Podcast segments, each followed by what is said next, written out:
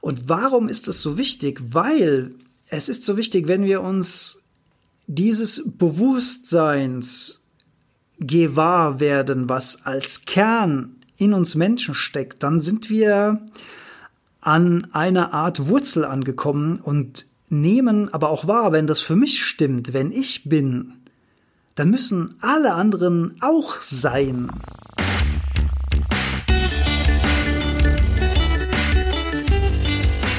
Die Heldenstunde, euer Podcast für ein gesundes und bewusstes Leben. Herzlich willkommen in der Heldenstunde. Es begrüßt dich dein Gastgeber Alexander Metzler. Schön, dass du wieder dabei bist. Heute Donnerstag, 30. April 2020 ja, schon wieder Veröffentlichungstag der Heldenstunde und irgendwie bin ich gerade in so einem zeitlichen Paradoxon gefangen seit Corona, weil ich habe irgendwie das Gefühl, dass der einzelne Tag an sich länger dauert, mehr Stunden hat und man hat mehr Zeit zur Verfügung gefühlt. Die Wochen scheinen aber irgendwie schneller rumzugehen, als es früher der Fall war. Was natürlich äh, eine völlig paradoxe Wahrnehmung ist, aber irgendwie geht mir das so und jetzt ist mir gerade gewahr geworden, ach ja, Donnerstag, heute wolltest du ja eigentlich schon längst wieder eine Folge raushauen und hast noch gar nichts aufgenommen. Wird also höchste Zeit. Und ja, ich will ein bisschen an das Ende der letzten Folge anknüpfen, Folge 82 Utopia mit Hollow Bergmann und mir. Und am Ende hat Holle ja von dem Beispiel erzählt von seinem Bekannten, der diese Mehrzeit durch Corona dazu genutzt hat, sich auch ähm, mal wieder ein bisschen dem Menschsein hinzuwenden. Äh, und der Holle hat gesagt, warum nicht auch wieder ein Stück weit spiritueller werden? Und ich habe gesagt, ja, ein Stück weit mehr Mensch werden. Und bevor wir so richtig ins Thema einsteigen, möchte ich die Gelegenheit dieser Folge nutzen, auch mal wieder in ein paar eurer wunderbaren Rezensionen reinzuhören. Erfrischend lehrreich von freepassword.de. Ich durfte Alexander live erleben und versuche seitdem eine Art Selbstoptimierung. Einfach morgens Sport und dann kalt duschen, in Klammern Schwallbrause, wobei der Sport noch schwer fällt. Hier höre ich immer mal wieder rein und gucke, ob eine der Tipps und Tricks mein Leben bereichert. Dabei ist der Stil so gut aufgebaut, dass man es gerne öfter hören kann. Wenn man dann an die Anfänge zurückdenkt, können sich Glücksgefühle in Form von Erfolg einstellen.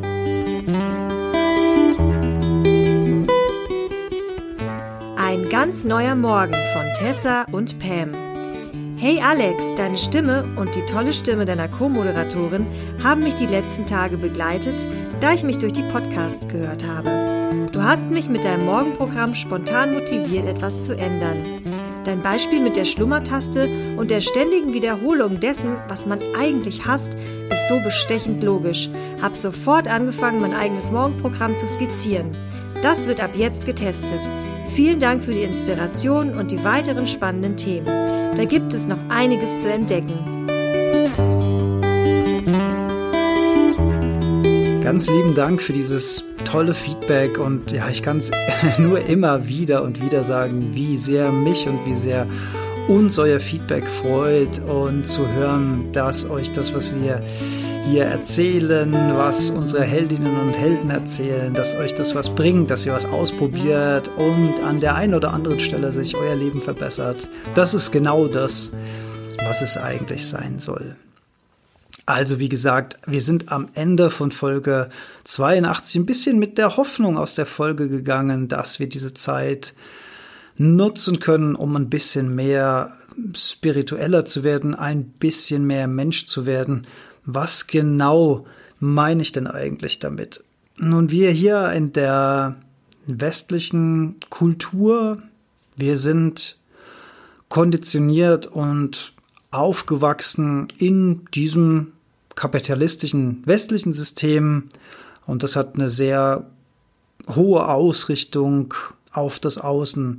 Wenn wir jetzt mal sowas wie Ethik oder Religionsunterricht in der Schule beiseite lassen, was für mich persönlich jetzt auch nur so halb gut funktioniert hat, rückblickend muss ich sagen, dann ging es doch in erster Linie vor allen Dingen darum, dass wir mal eine vernünftige Schulausbildung haben, damit wir einen vernünftigen Beruf erlernen können, damit wir genug Geld verdienen können, damit wir unsere Familie ernähren können und uns ein schönes Häuschen oder ein Auto oder den Urlaub oder oder oder leisten können. Das ist doch so, würde ich sagen, im Kern das Mindset, mit dem wir mehr oder weniger aufgewachsen sind. Da mag es natürlich hier und da Ausnahmen geben, wo das anders lief, aber wenn ich so in meinem eigenen Leben krame und wenn ich so mm, in meine Freundschaften und Bekanntschaften gucke, würde ich sagen, dass trifft doch weitgehend auf die große Mehrheit in unserer Kultur zu, dass wir mit diesem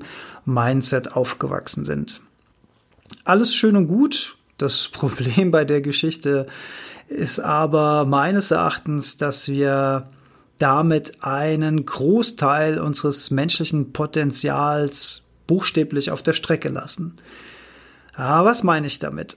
Hm, es ist ja so, dass wir nicht nur durch unsere Schulausbildung und ja, spätere berufliche Ausbildung und beruflicher Wertegang äh, ständig ins Außen und auf Ergebnisse und auf Ziele hingetriggert wurden und werden, sondern es ist ja auch so, dass unser Körper, unsere Sinneseindrücke immer nach außen gerichtet sind. Ne? Wir nehmen wahr, wir sehen, wir hören, wir riechen, wir schmecken, wir fühlen. Und das ist alles nach außen getriggert. Wenn eine kleine Blattlaus über den Arm läuft, dann kriegen wir sofort das Signal, da läuft was über deinen Arm, guck mal, was da los ist.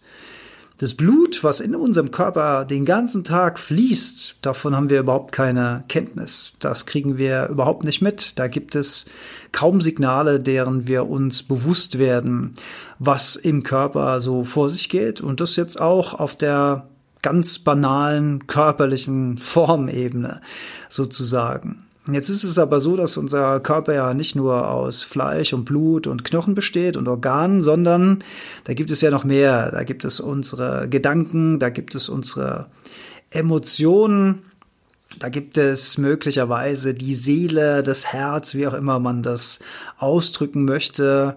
Und da nähern wir uns dem Thema Spiritualität an. Spiritualität, allein das Wort ist für einige negativ behaftet. Man mh, mm, guckt das bisschen mit spitzen Fingern an. Man äh, denkt vielleicht an Esoterik-Tanten, um das mal so zu formulieren.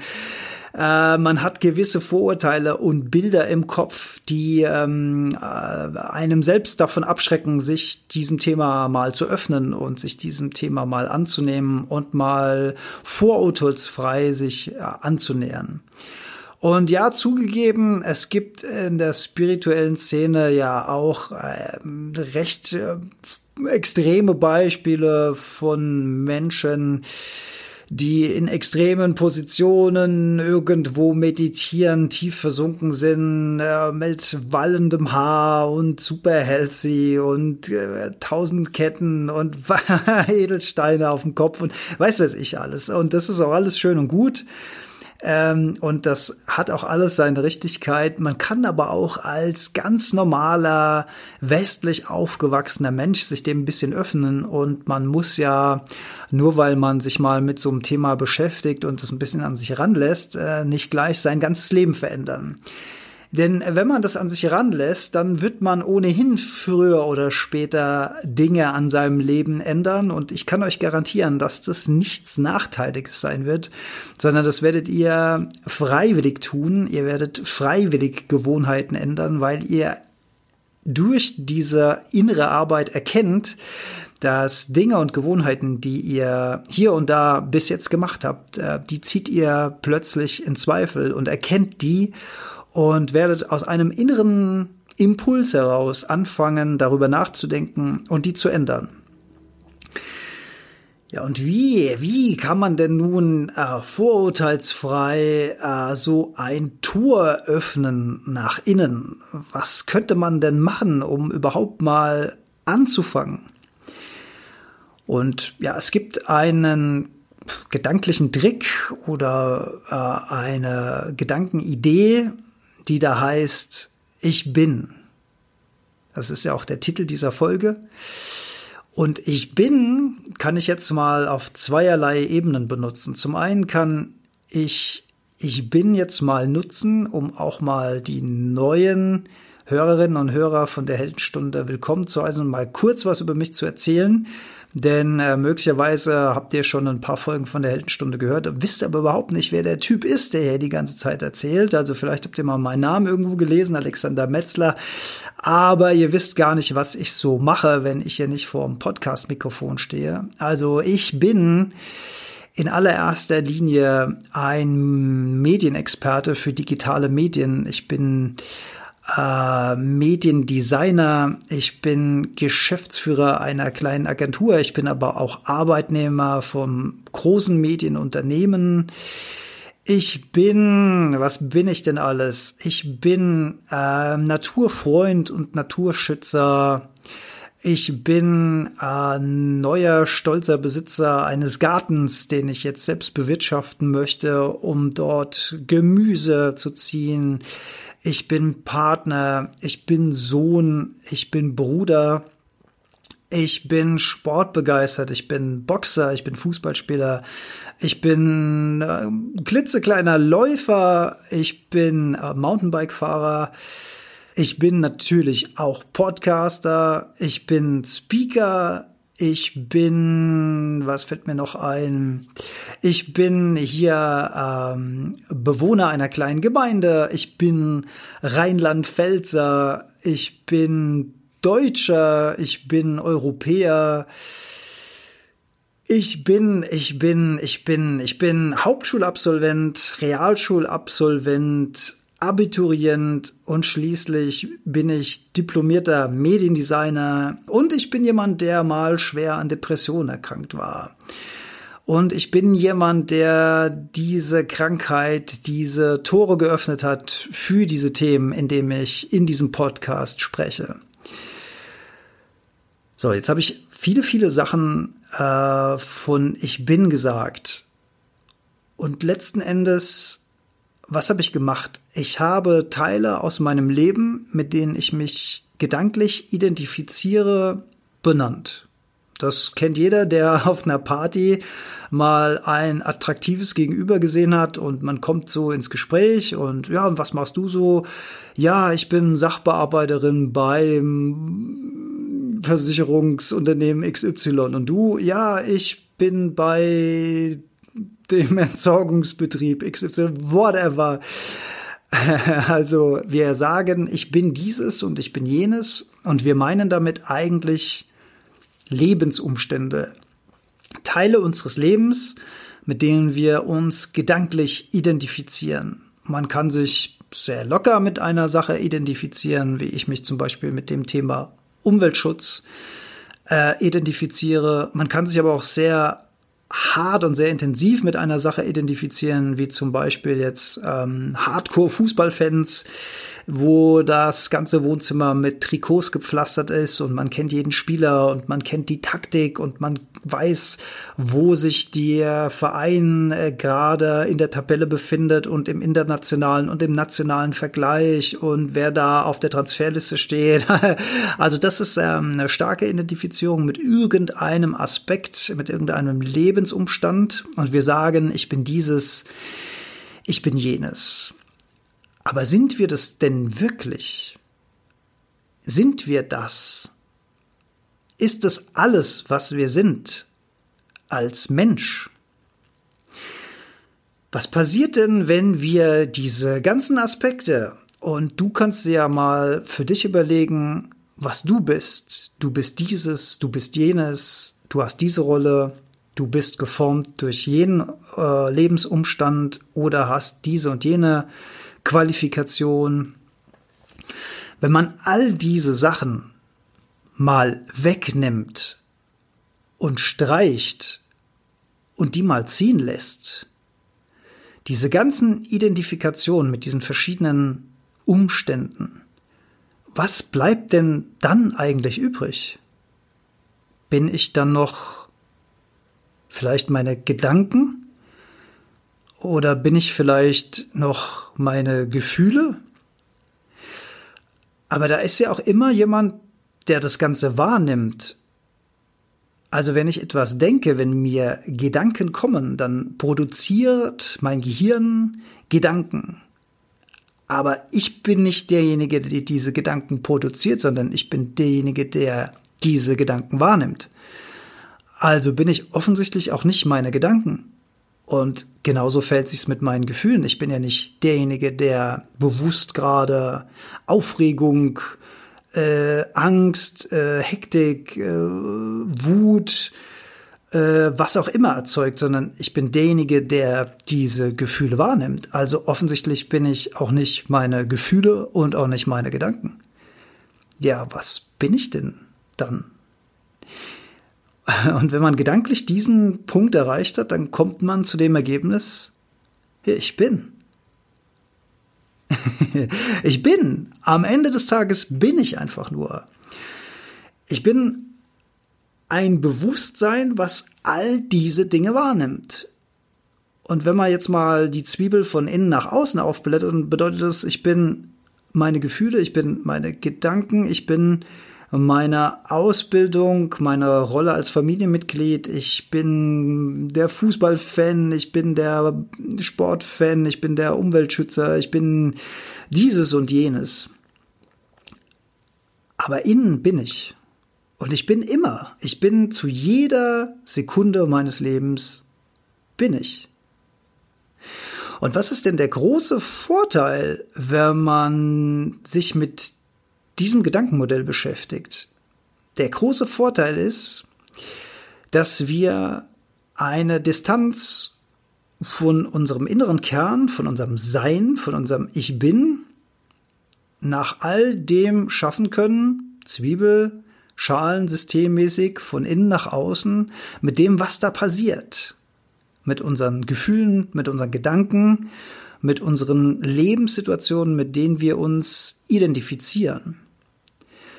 Und was ist denn der Vorteil, wenn ich eine Distanz dazu bekomme? Wenn ich für mich selbst erkannt habe, dass ich im Kern ich bin, bin. der Vorteil ist, dass die Dinge, die da draußen in der Welt, die wir so wichtig nehmen und der wir so viel Energie zuwenden und der wir, um die wir uns so viele Gedanken und Sorgen machen und um die wir unsere ganze Power reinstecken.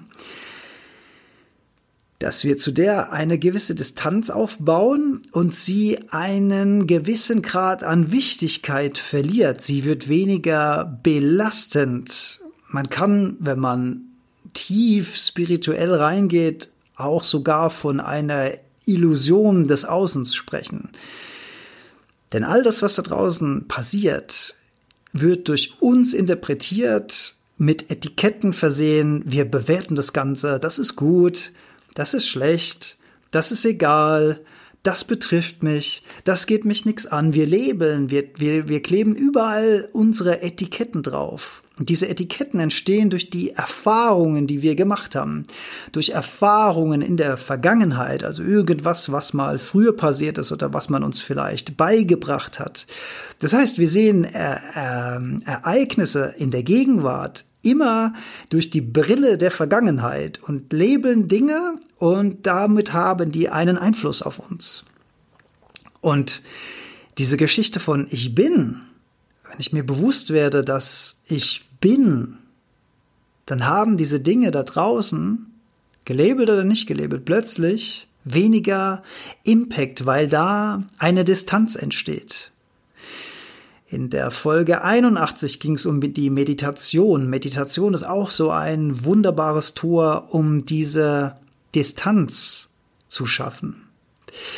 Und warum ist es so wichtig? Weil es ist so wichtig, wenn wir uns dieses Bewusstseins gewahr werden, was als Kern in uns Menschen steckt, dann sind wir an einer Art Wurzel angekommen und nehmen aber auch wahr, wenn das für mich stimmt, wenn ich bin, dann müssen alle anderen auch sein.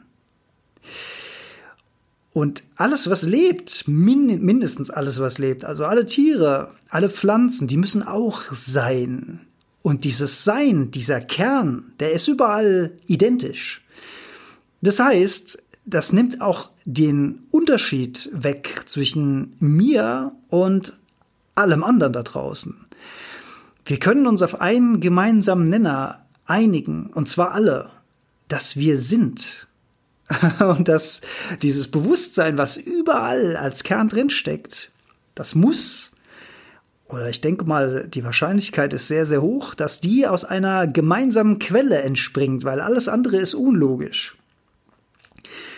Und wenn man anfängt, darüber nachzudenken, dass das, was wir durch unsere Wahrnehmung im Außen immer unser ganzes Leben lang als getrennt betrachtet haben. Da bin ich, da ist der, da ist die, da ist der Hund, dort ist der Baum.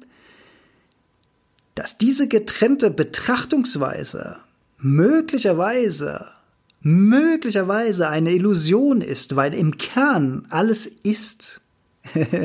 inklusive ich selbst bin, inklusive dir, du bist. Wir sind.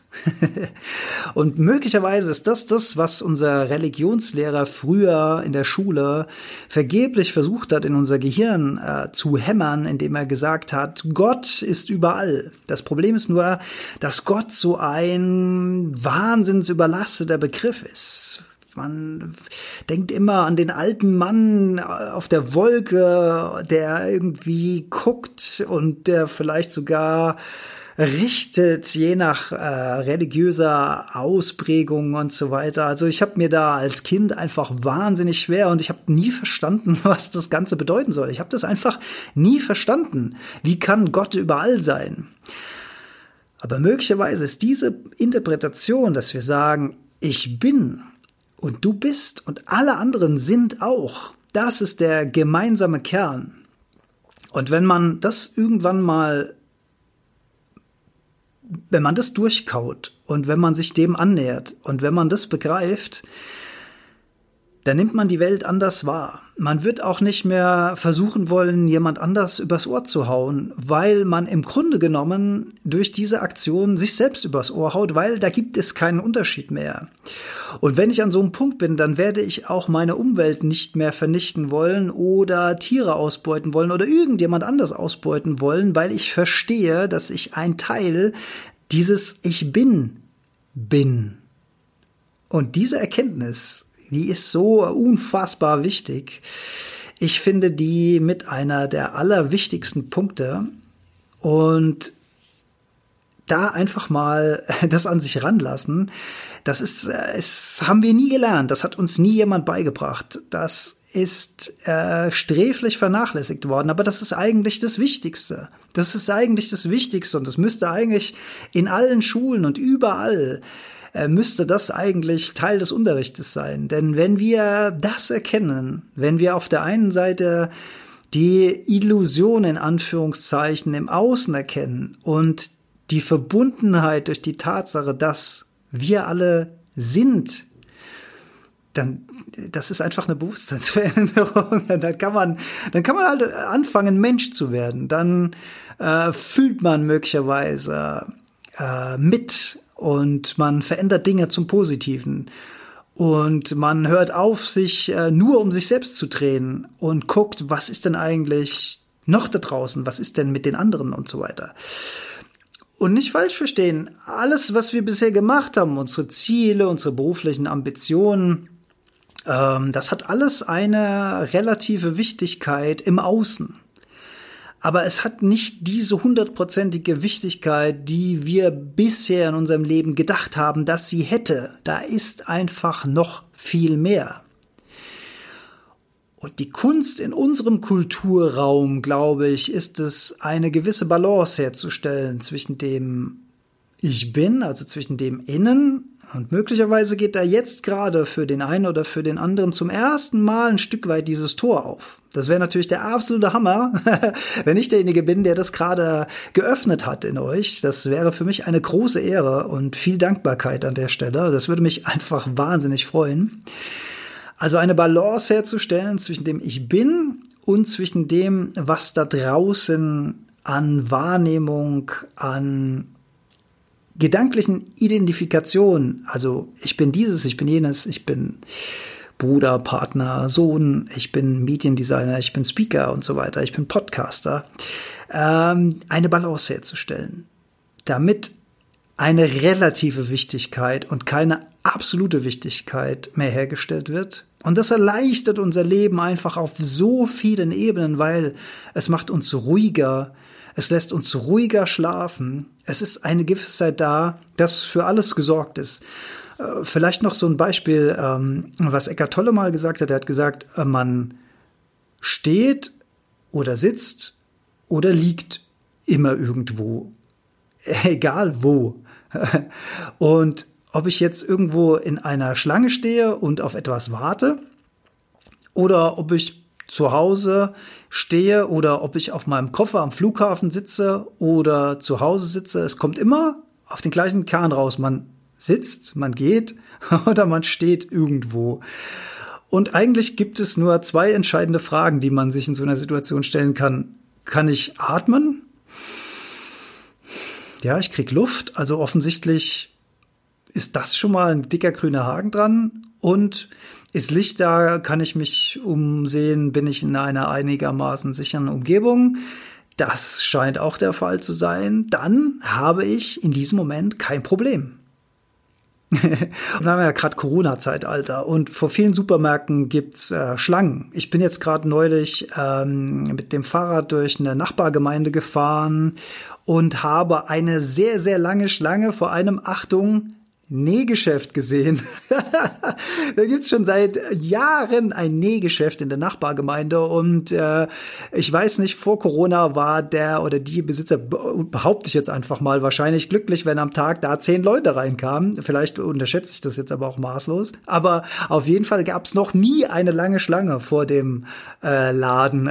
das ist mir aufgefallen beim Vorbeifahren. Und wenn man in so einer Schlange steht und wartet, und dann ist man ja in so einer Situation, dass man denkt so, oh Mann, das dauert jetzt aber lang, das habe ich mir alles ganz anders vorgestellt und ich wollte doch um so und so viel Uhr dieses und jenes und boah, das stresst mich jetzt und es nervt mich und wir machen in der Situation eine gedankliche Identifikation mit der Situation. Wir kleben ein Etikett drauf. Das nervt mich. Das ist schlecht. Das setzt mich unter Druck. Das versetzt mich in Stress. Das macht mich ärgerlich. Aber eigentlich stehen wir nur da und wir können atmen. Es ist Licht da. Wir sind weder am Verdursten noch am Verhungern.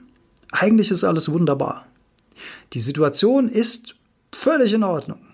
Und nur unsere gedankliche Interpretation, die wir draufkleben, mit der wir uns identifizieren, die macht die Situation zu einer unangenehmen Erfahrung. Das sind nur wir selbst. Und wenn ich in dem Moment mir klar werde, wo ich da stehe, ich bin, ich bin einfach nur, dann habe ich diese Distanz zu der Situation. Und dann atme ich und dann fange ich vielleicht an, über mich selbst zu lachen, dass ich mich vor fünf Minuten noch geärgert habe, dass ich da in dieser Schlange warten muss. Für den Mehladen. Aber ich bin.